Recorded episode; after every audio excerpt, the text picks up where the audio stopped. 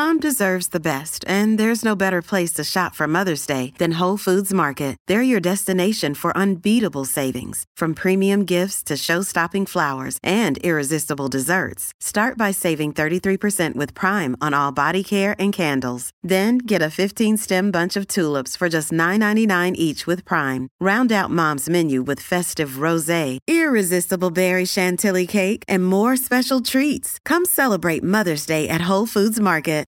Our kids have said to us since we moved to Minnesota, we are far more active than we've ever been anywhere else we've ever lived. Moving to Minnesota opened up a lot of doors for us. Just this overall sense of community, of values that, you know, Minnesotans have. It's a real accepting, loving community, especially with two young kids. See what makes Minnesota the star of the North.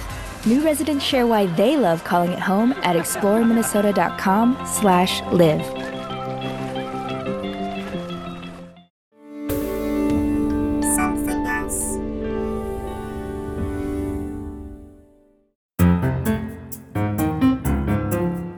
For joining us. This is another episode of Something Rhymes with Purple. And if I start coughing, there's a reason. It's to remind you that um, the subject we're going to talk about is not good for you, except in linguistic terms. It's interesting to talk about, it's not a good idea to do. Uh, Susie Dent, you're there, aren't you? I am here. I have got over my cough, actually, I'm pleased to say. Um, but uh, yes, I am here and um, I will gladly step in when you have to have a drink of water. But yes, we are talking about smoking and tobacco today because, as you say, And I come from a smoking family. None of my current family smoked, but my father did. And that's why he died young. He died age 71 of cancer. And he was a, a smoker. People of his generation were. If you look at, he was born in 1910. And if you look at films made in the 1930s, 40s, 50s, everyone is smoking. If you look at television from the 1950s, Everyone is smoking. They do chat shows, the people are smoking. During the Second World War, my mother, who didn't smoke, thought maybe it would be a good idea to take up smoking to calm her nerves during the Blitz when the bombs were falling. People said, do smoke. And I think the governments of the day, during the First World War, and I think during the Second World War, gave the troops cigarettes because they thought they were a treat, a luxury, and maybe were good for settling the nerves. But actually, I think smoking was actually endorsed as a health habit, wasn't it? I think it was actually that was particularly menthol. Ha- have you cigarettes. ever have you ever smoked? Yes, all? I have for my sins. No. I used to think it was very cool to smoke Kent cigarettes, which are all white. And what put paid to that was just trying to be cool as a student and putting one in my mouth and realizing I was lighting the wrong end. Uh, and it just all went very wrong from there. But no, definitely not a smoker now. And actually, I ran a mile from it. I was um, on a plane the other day. I hadn't been on a plane for such a long time, years and years and years, and remembered what it was like when there was smoking allowed on aeroplanes and people would sit at the back and people from the front would go and stand at the back, smoke their cigarette, and then return to the slightly cleaner air at the front. But I mean, slightly cleaner because obviously this air was circulating round and round. I mean, that seems extraordinary. Cinemas too. Oh, indeed. At the cinema, to make it helpful, certainly in the 1950s, you could only smoke if you were sitting on the right hand side of the cinema. So there are a lot of films that I didn't see because I went with my father and sat on the right hand side and we just saw the film through a haze of smoke. Uh. so I had to go and see the same film again with my mother sitting on the left hand side of the cinema where there wasn't so much smoke. I mean, you couldn't smoke on that side. I've never even had one puff of a cigarette. Have you not? That's very good. In school plays, you, you used to be able to get sweets that looked like Yes. cigarettes. Do you remember? Yes, and then little, remember little red tip at the end. So, so chalk came out as well. You could breathe in. Honestly, talk about a health hazard. You would inhale, exhale, and, and a sort of puff of chalk would come out. Back to tobacco, though. Yes. Uh, we ought to have a look at the the history of tobacco, the history of nicotine, which I think we have possibly covered once before, so we shouldn't linger too much on that. But it's been, as as we said, hugely influential, hasn't it? Tobacco. Well, it's been. And when, when did it start? When did smoke? I mean, tobacco. What is the word? To, we're supposed to be talking about words and language, etymology. Yeah. Tobacco. Where does that come from? Yes. Okay, so let's go back to his the first voyage of Christopher Columbus. So Christopher Columbus, we remember, he crossed the ocean blue in 1492. And where did he land? Was it Cuba, somewhere like that? Yeah, so he observed the custom of the uh, Taino people. So this is an indigenous people inhabiting the Bahamas, the Greater Antilles, and Very sad ending because they suffered a real decline as a result of diseases brought by the Europeans and, and they had no resistance to them. Uh, so very sad. But anyway, Columbus saw them making this rough roll of dried leaves from a plant he knew not which and they kindled the end and then they inhaled the smoke. Now as it turns out this practice wasn't exclusive to the taino people and it probably originated you know a millennium earlier if not more with the mayans. But anyway the spanish took the taino word t-a-b-a-c-o and applied it to this plant. So, it, what's quite interesting though is that Columbus dismissed these as weeds so he thought, uh, oh, I don't know what this is. And he, he says in his journal, here in the new country, there are men and women with a half burnt weed in their hands, being the herbs they are accustomed to smoke. And guess what he did with them? Tell me. He threw them overboard. Oh, how interesting. But of course, he had a moment of realization because he realized that actually this was so prized and such an important habit uh, to the, the um, indigenous peoples that he then bartered with them and, and, used that as leverage and then took them himself and often um, bestowed them as gifts when he returned. And it's that really that led to the kind of real popularity of tobacco, which spread through the 16th century. Uh, I'm interesting that he uses the phrase they are accustomed to smoke, that he makes to smoke a verb, because I would have thought in his time the idea of smoking would you you'd smoke a fish, you'd you'd lay it yeah. out and as it were cook it by having smoke coming through it. But he's using it in the sense of, of I assume, uh, of uh, drawing on the smoke, or, or, or, are they inhaling the smoke through their nostrils? Do we know what they were doing, or, or are they smoking it like a cigarette? I think they probably were actually because they're lighting the ends of these things and then breathing out. And I'm just looking. Um, okay, 1617 is the first reference that the OED has to inhaling and then expelling the fumes of tobacco from a pipe or cigar or cigarette. Ah. Well, there you go. Hmm. And in those days, so he brings it back, he brings this prize position back to Europe. And it's it's Columbus who introduces it we can blame him, can we? For its popularity, but as I say, this was a custom that, you know, dates back easily as far as the Mayan people. But certainly Europeans took this up by the second half of the 16th century. The courts of Europe were discovering this tobacco. It's interesting 1617 because the dates don't quite work with the OED. But anyway, mm. that's for a different discussion. In the early days, certainly from the sort of drawings that one sees, you think of the tobacco being smoked not in a cigarette. We'll come on to where that originates, but in a pipe. So, certainly in the English court, I think this is what the Europeans were using. I think they were using the pipes and they were experimenting with pipe smoking. And there's a description of England from 1587, which talks about contemporary life and customs. And someone called William Harrison wrote In these days, the taking in of the smoke of the Indian herb called tobacco by an instrument formed like a little ladle, mm.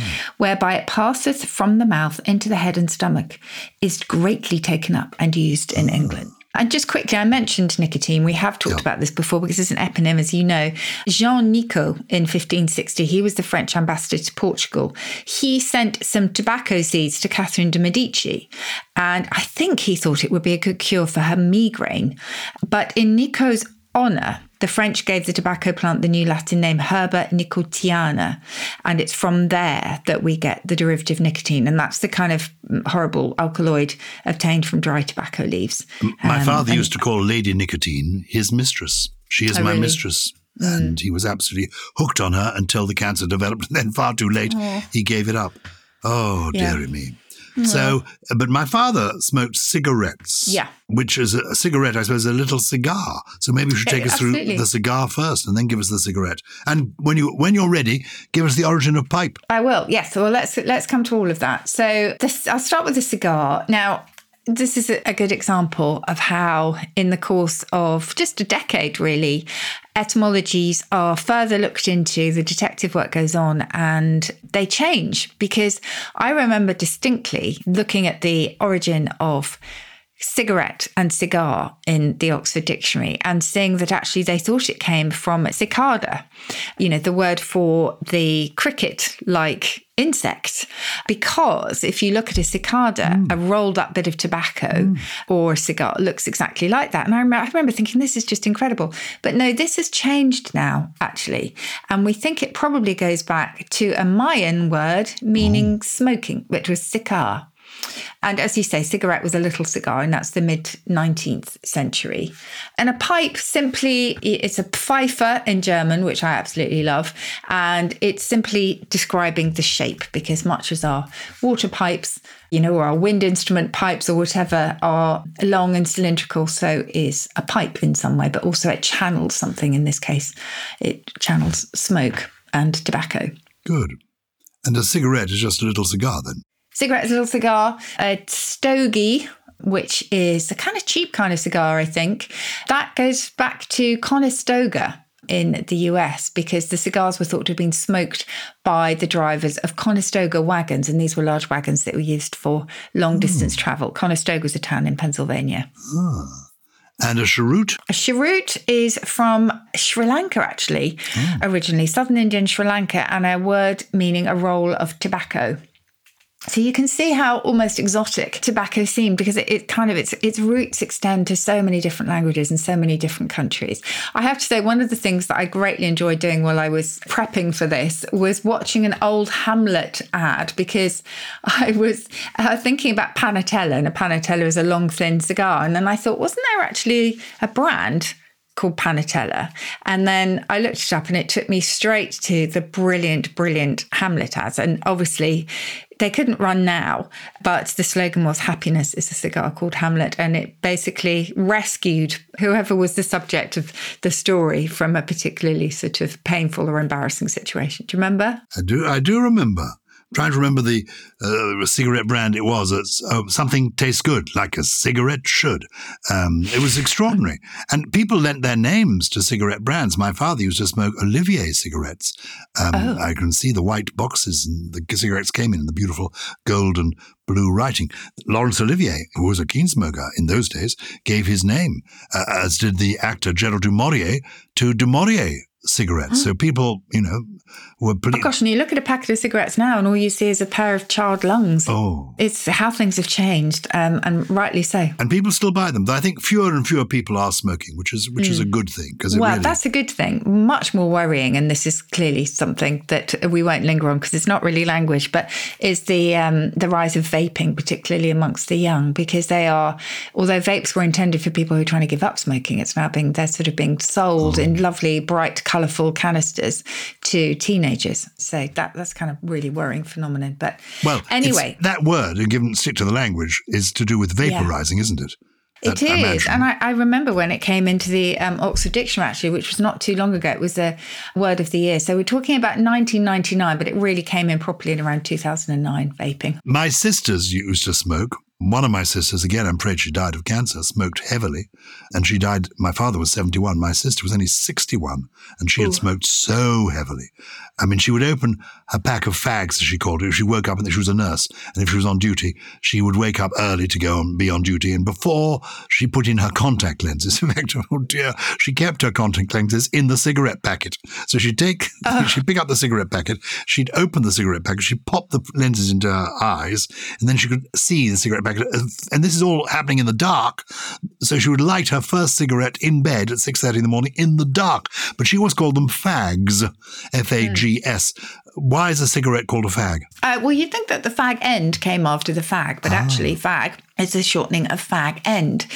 And a fag end was essentially the last part of something, the remnant of something, especially the kind of dregs, if you like. So the fag end of cloth was a bit that was left over after you had cut it for your garment. Also, the fag end of uh, a period of time was the the sort of you know the trailing end of it or the far end of a place as well. First mentioned in seven, the 17th century right at the beginning. So you know pretty old. And then of course applied to cigarettes because originally a fag was the last remaining bit the stub if you like and then it was applied to the whole thing. One of the sad things about this is that in the past, heroic figures in fiction and drama were depicted smoking cigarettes. It made them look cool. That was the reason that you did it. But also, people used to smoke pipes in dramas. Think of the most famous pipe smoker, probably in literature, would be Sherlock Holmes. of course Uh, this is a, a three pipe problem, uh, Watson. And what but he was the opium as well didn't he Didn't yeah, he get, he did. used Oh, to I'm afraid. I opium mean, dens his private life does not bear too close inspection. Hmm. And what was the type of pipe he smoked? It wasn't a briar pipe, was it? He smoked a meerschaum. Oh, Meerschaum. Oh, yes. So that that's very actually I'd forgotten about Meerschaum. It sounds like it might be an eponym, but Meer is uh, sea in German, and Schaum is kind of foam. Yeah, sea foam, and so called from the notion that this material was formed from solidified sea foam. That's interesting. It was interesting. Okay. Yeah. When you were a little girl, or rather when you were an early teenager, who in the worlds, uh, in the real world or in the fantasy world of fiction, who did you want to be in Hmm. your dreams? I read lots of books about being an orphan, whether it was The Secret Princess or whether it was Noel Streatfeild's Thursday's Child. So, uh, yeah, I didn't want to be particularly glamorous. I just, for some reason, loved the romanticism of being kind of out in the world on your own. Well, I wanted to be one of two people. One was a real person, and we talked about last week, Mark Oh, yeah. I thought it would be wonderful to be Mark Twain because when I was a little boy, I read uh, abridged versions of Huckleberry Finn and Tom Sawyer, and I learned about Mark Twain and how he had this invented name, Mark Twain, and how he looked, and, and also how he was supposed to be so witty and amusing and brilliant. So I wanted to be Mark Twain, and I also wanted to be Sherlock Holmes. And this is partly because we had a flat in Baker Street that overlooked what was supposed to be the address of Sherlock Holmes, 221B. And I used to take one of my father's pipes and not smoke Yes. it, but have it in my mouth Oh, when I was brilliant. pretending to be Sherlock Holmes. And I think, because I had a book that was supposed to be a biography of Sherlock Holmes, or even an autobiography. It wasn't, of course, uh, because Sherlock Holmes is a fictional character. Sorry to upset people who may not have realized that. Um, but he was on the cover of this book was a photograph of an actor called William Gillette, who was an American actor who played Sherlock Holmes on stage for many years. I think he wrote the plays he appeared in, and he played them in London and in America, and he was a huge international star, William Gillette, playing Sherlock Holmes. And he smoked a pipe that I think was a hmm. calabash pipe. And that's one of the reasons that people think of the, that kind of pipe being smoked by Sherlock Holmes in the stories, but it was actually smoked by the actor uh, who played him on stage. Calabash, do we know the origin of that, by the way? Yes. So the calabash was a tropical American tree, an evergreen tree, and it produced these large round gourds. And a calabash pipe had this particularly, you know, beautiful, I think, bowl to it. And that bowl was quite often made from the dried hollow shell of a gourd from the calabash tree. Well, look, we're going to be on stage. Maybe I shall come when we're next on stage, if I can find the pipe, Yeah. holding the pipe and being, I mean, oh, to have been William Gillette playing Sherlock Holmes. Oh, I'm sure. Well, our next show is on Sunday, the 15th of January at London's Fortune Theatre. And all the while, Giles, while you've been talking, I've been feeling very guilty for saying that I wanted to be an orphan. I should just say this has nothing to do with the quality of my parents, who are absolutely brilliant and remain so. But I just loved the romanticism of it. Well, that is the point of the game, as it were. Yeah. I didn't want to be Sherlock Holmes, really, nor Mark Twain. I've been quite content with being who I am. But it's a kind of fantasy that one has during those interesting years that my wife thinks I've never left behind. Interesting years. Put that in your pipe and smoke it. Put that in your pipe and smoke it. That's that. Has that phrase been around a long time? Yes, put that in your pipe and smoke it. That has uh, been said to people since the 1820s, and Charles Dickens used it in the Pickwick papers as well. So I should just say that what, another theory for pipe, by the way, is that it goes back to the Latin pipare, meaning to squeak. Hmm. And from there, it was referred to a simple tube shaped wind instrument. So it was all about the sort of playing of music. So that's interesting. And a pipe dream, of course, going back to Sherlock Holmes, something that's a fanciful hope, that does go back to a dream experience when smoking an opium pipe. Oh, it's very good. And we should take a break very soon, actually, but we can also talk briefly about the hookah, the water pipe. That's the tobacco pipe with the tube, you know, that draws the smoke through water in a oh, bowl. Oh yes, I th- that seems to be acceptable. There's a restaurant near where I live where people sit outside with water bubbling away and Yeah. they smoke it through a hookah. And of course, there's a famous illustration in Lewis Carroll's one of his books of the caterpillar who is sitting there smoking hmm. is through a hookah. So Oh, no, it's still smoking tobacco, as far as I know. And that's from a, an Arabic word meaning a casket or a jar, referring to the bowl. And then in Qatar, during the World Cup, uh, a lot of the commentators were reporting from shisha bars. And uh, shisha, that's tobacco for smoking in a hookah, and it's mixed in with flavorings such as mint and things. That is from a Turkish word. Again, just describing that very function. Oh, we haven't talked about snuff. Maybe we should have a break, shall we? And then and come then back yes, to then we can put a little pinch of snuff on, on the back of your. Well, you can remind me what that part of the hand is where it sits. You can tell me that. You can look that up during while we take our little break. Okay. Buenos Dias World from the San Diego Zoo Wildlife Alliance. I'm Marco Wendt. And I'm Rick Schwartz. And we're your hosts for season three of Amazing Wildlife, a show from iHeartRadio Ruby Studio and the global conservation organization behind the San Diego Zoo and the San Diego Zoo Safari Park. Listen as we dive into the efforts here in San Diego and spotlight the heroes working worldwide to care for the species you know and love. Listen to Amazing Wildlife on the iHeartRadio app, Apple Podcasts, or wherever you get your podcasts. Do you ever wonder how celebrities order food? Like, is Sarah Paulson a Diet Coke or a regular Coke girlie? Some peasant Coke? No. Or how does Sofia Vergara order a pizza? No, no, no tomatoes. I cannot eat tomatoes. tomatoes? Yes. Are you cool with mushrooms? Not really. If these are the details you need, and I know you do, I have the podcast for you. I'm Jesse Tyler Ferguson, and on my podcast, Dinners on Me, I take some notable friends of mine out to dinners in Los Angeles and New York City. Listen wherever you get your podcasts. That thing was delicious. Welcome back. This is Something Rhymes with Purple. I've been trying to demonstrate via Zoom to Susie Dent, who is in Oxford while I'm in London, the part of the. Well, how would you describe the part of my hand? And is there a word for it? I'm holding up my hand for you to describe to the public. Yeah, it's the purlicue, that bit, that fleshy bit between your forefinger and thumb. And that's where your snuff would nestle.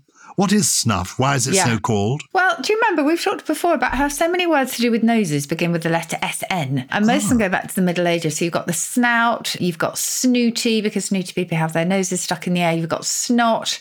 And snuff in the early 1500s meant to inhale through the nostrils before it was applied to the powdered tobacco that you inhale through your nostrils. So a lot more snuffle and snore and snivel and all sorts. And why is something described as being up to snuff? Well, uh, you will find that in, now I've often talked about the classical dictionary of the vulgar tongue, if you remember, but it, up to snuff originally, sorry, it was it was part of a much longer expression, which was up to snuff and a pinch above it. And so it Ah. essentially means it's about the stimulating effect of taking snuff. So it was incredibly well thought to to really improve the sharpness of your mind, but it was also incredibly expensive and it was kept in these very elaborate boxes. So up to snuff meant actually being quite superior in lots of different ways. Please don't Oh. blow smoke up our arse. And Giles, before we finish with this, I just Uh, Blowing have to tell you up funny someone's ass. It is one. a familiar phrase. Um, where does it originate? Well, it originates really centuries ago when blowing smoke up someone's backside was an actual medical procedure. So, 18th century, this this was particularly used when someone was unconscious after nearly drowning. And what happened was uh, a tobacco enema was used to revive this person. So they would take a tobacco filled pipe, insert it into their backside, and blow smoke up there. And strange as it may sound, apparently, the first time this was used by a husband on his wife, the hot embers of the tobacco leaf did jolt the wife back into consciousness. And from there, it became a really popular method, not just for drowning victims, but also for colic, for hernias, for all sorts of um, medical ailments. And it is from that that we get the idea of blowing smoke up someone's arse. So eh, we think, I mean, I have to say, it, it's a bit of a leap to go from doing this as a medical procedure to actually flattering someone and deceiving them by blowing hot air or smoke. So who knows whether it actually originated with tobacco enema, but I did just have to tell you that it once had a very literal meaning. I think that's completely wonderful. People have been writing. What have they been writing about? They have. Well, a brilliant one here from Helen Style. And Helen is, is here in person. Hi, Susie and Giles. I walk with a lovely old gentleman each week called Basil, who's originally from South Africa. Today we got caught in the torrential rain, and he was telling me that there's a phrase called a monkey's wedding, which in South Africa is when it's raining whilst the sun is shining. I wondered why, if you know, it's called a monkey's wedding. I haven't missed one podcast since you started. feeling smug and proud. Thank you, Helen Style. Well, has she got style? Thank I mean, you, that's Helen. fantastic, isn't it? that is amazing. Gosh, thank you. I know there are regular countdown viewers who haven't missed an episode, um, but to have someone who's listened to every single podcast, that is lovely. What a purple person. A Monkey's Wedding is such a strange idiom. And what's extraordinary about it is that there are variations on it throughout the world, really. So many different cultures and languages, as diverse as you can possibly imagine. But a lot of them have animal associations. So in English dialect, not used nowadays really, is it's a fox's wedding. Uh, so they have animal associations, but often to do with marriage as well. So in Arabic, the term is the rats are getting married. The Bulgarians like to speak of bears getting married. In Portuguese, it's a vixen's wedding. And an ancient Spanish saying apparently has it that when it rains and the sun shines, the snail mates, and so on and so on. Uh, uh, which is really strange. But why a sun shower should be called an animal's wedding, honestly, we just don't know. We we can't explain it, and I wish I could. I mean, maybe the idea is that you take two fantastical ideas and put them together, like a fox getting married or a vixen getting married or whatever. It seems wildly improbable, much as sun and rain together is, you know, I mean, it's not improbable, but it's a sort of more infrequent event, I would say. There's a lovely phenomenon in Polish, actually, in a, from a nursery rhyme, which I really like as well, which translates as when the sun is shining and the rain is raining, the witch is making butter. Isn't that great? But I don't really, I wish I did have a proper answer for Helen, but I don't. But I can tell you that whatever the answer is, clearly it has spread globally. And, you know, either that or each culture has come up with the same idea, but we just can't discover the original thread.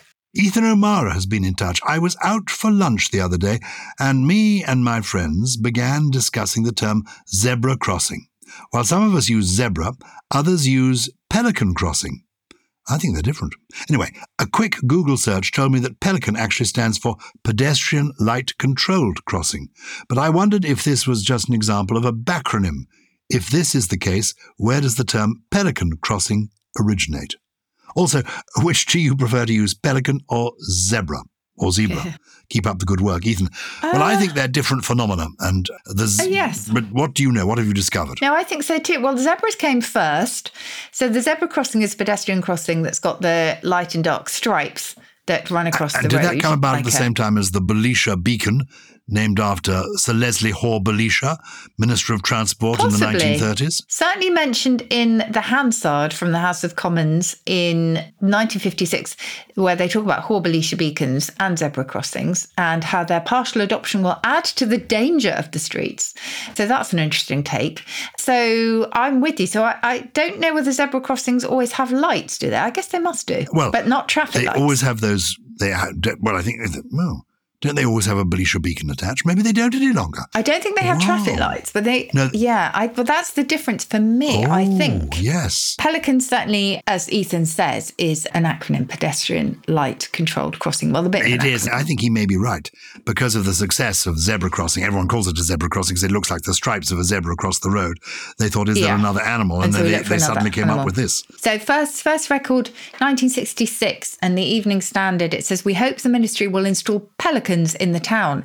Pelicans would be safer than zebras and easily understood by the public. The pedestrian just pushes a button which operates red, amber, and green lights, telling motorists when to stop. Yeah, so that's the traffic light. But what I'm going to do, just to put this to bed finally, is look up the that was from the Oxford English Dictionary, the historical dictionary. I'm now going to look up in the current dictionary, and I will tell you exactly what the difference is. So, zebra crossing is defined as an area of road painted with broad white stripes where vehicles must stop if pedestrians wish to cross. And a pelican crossing is a pedestrian crossing with traffic lights operated by pedestrians. So that's the difference. We were They right. are different. Yes. Very, very good. Thank you. Do keep in touch with us. This is a new year.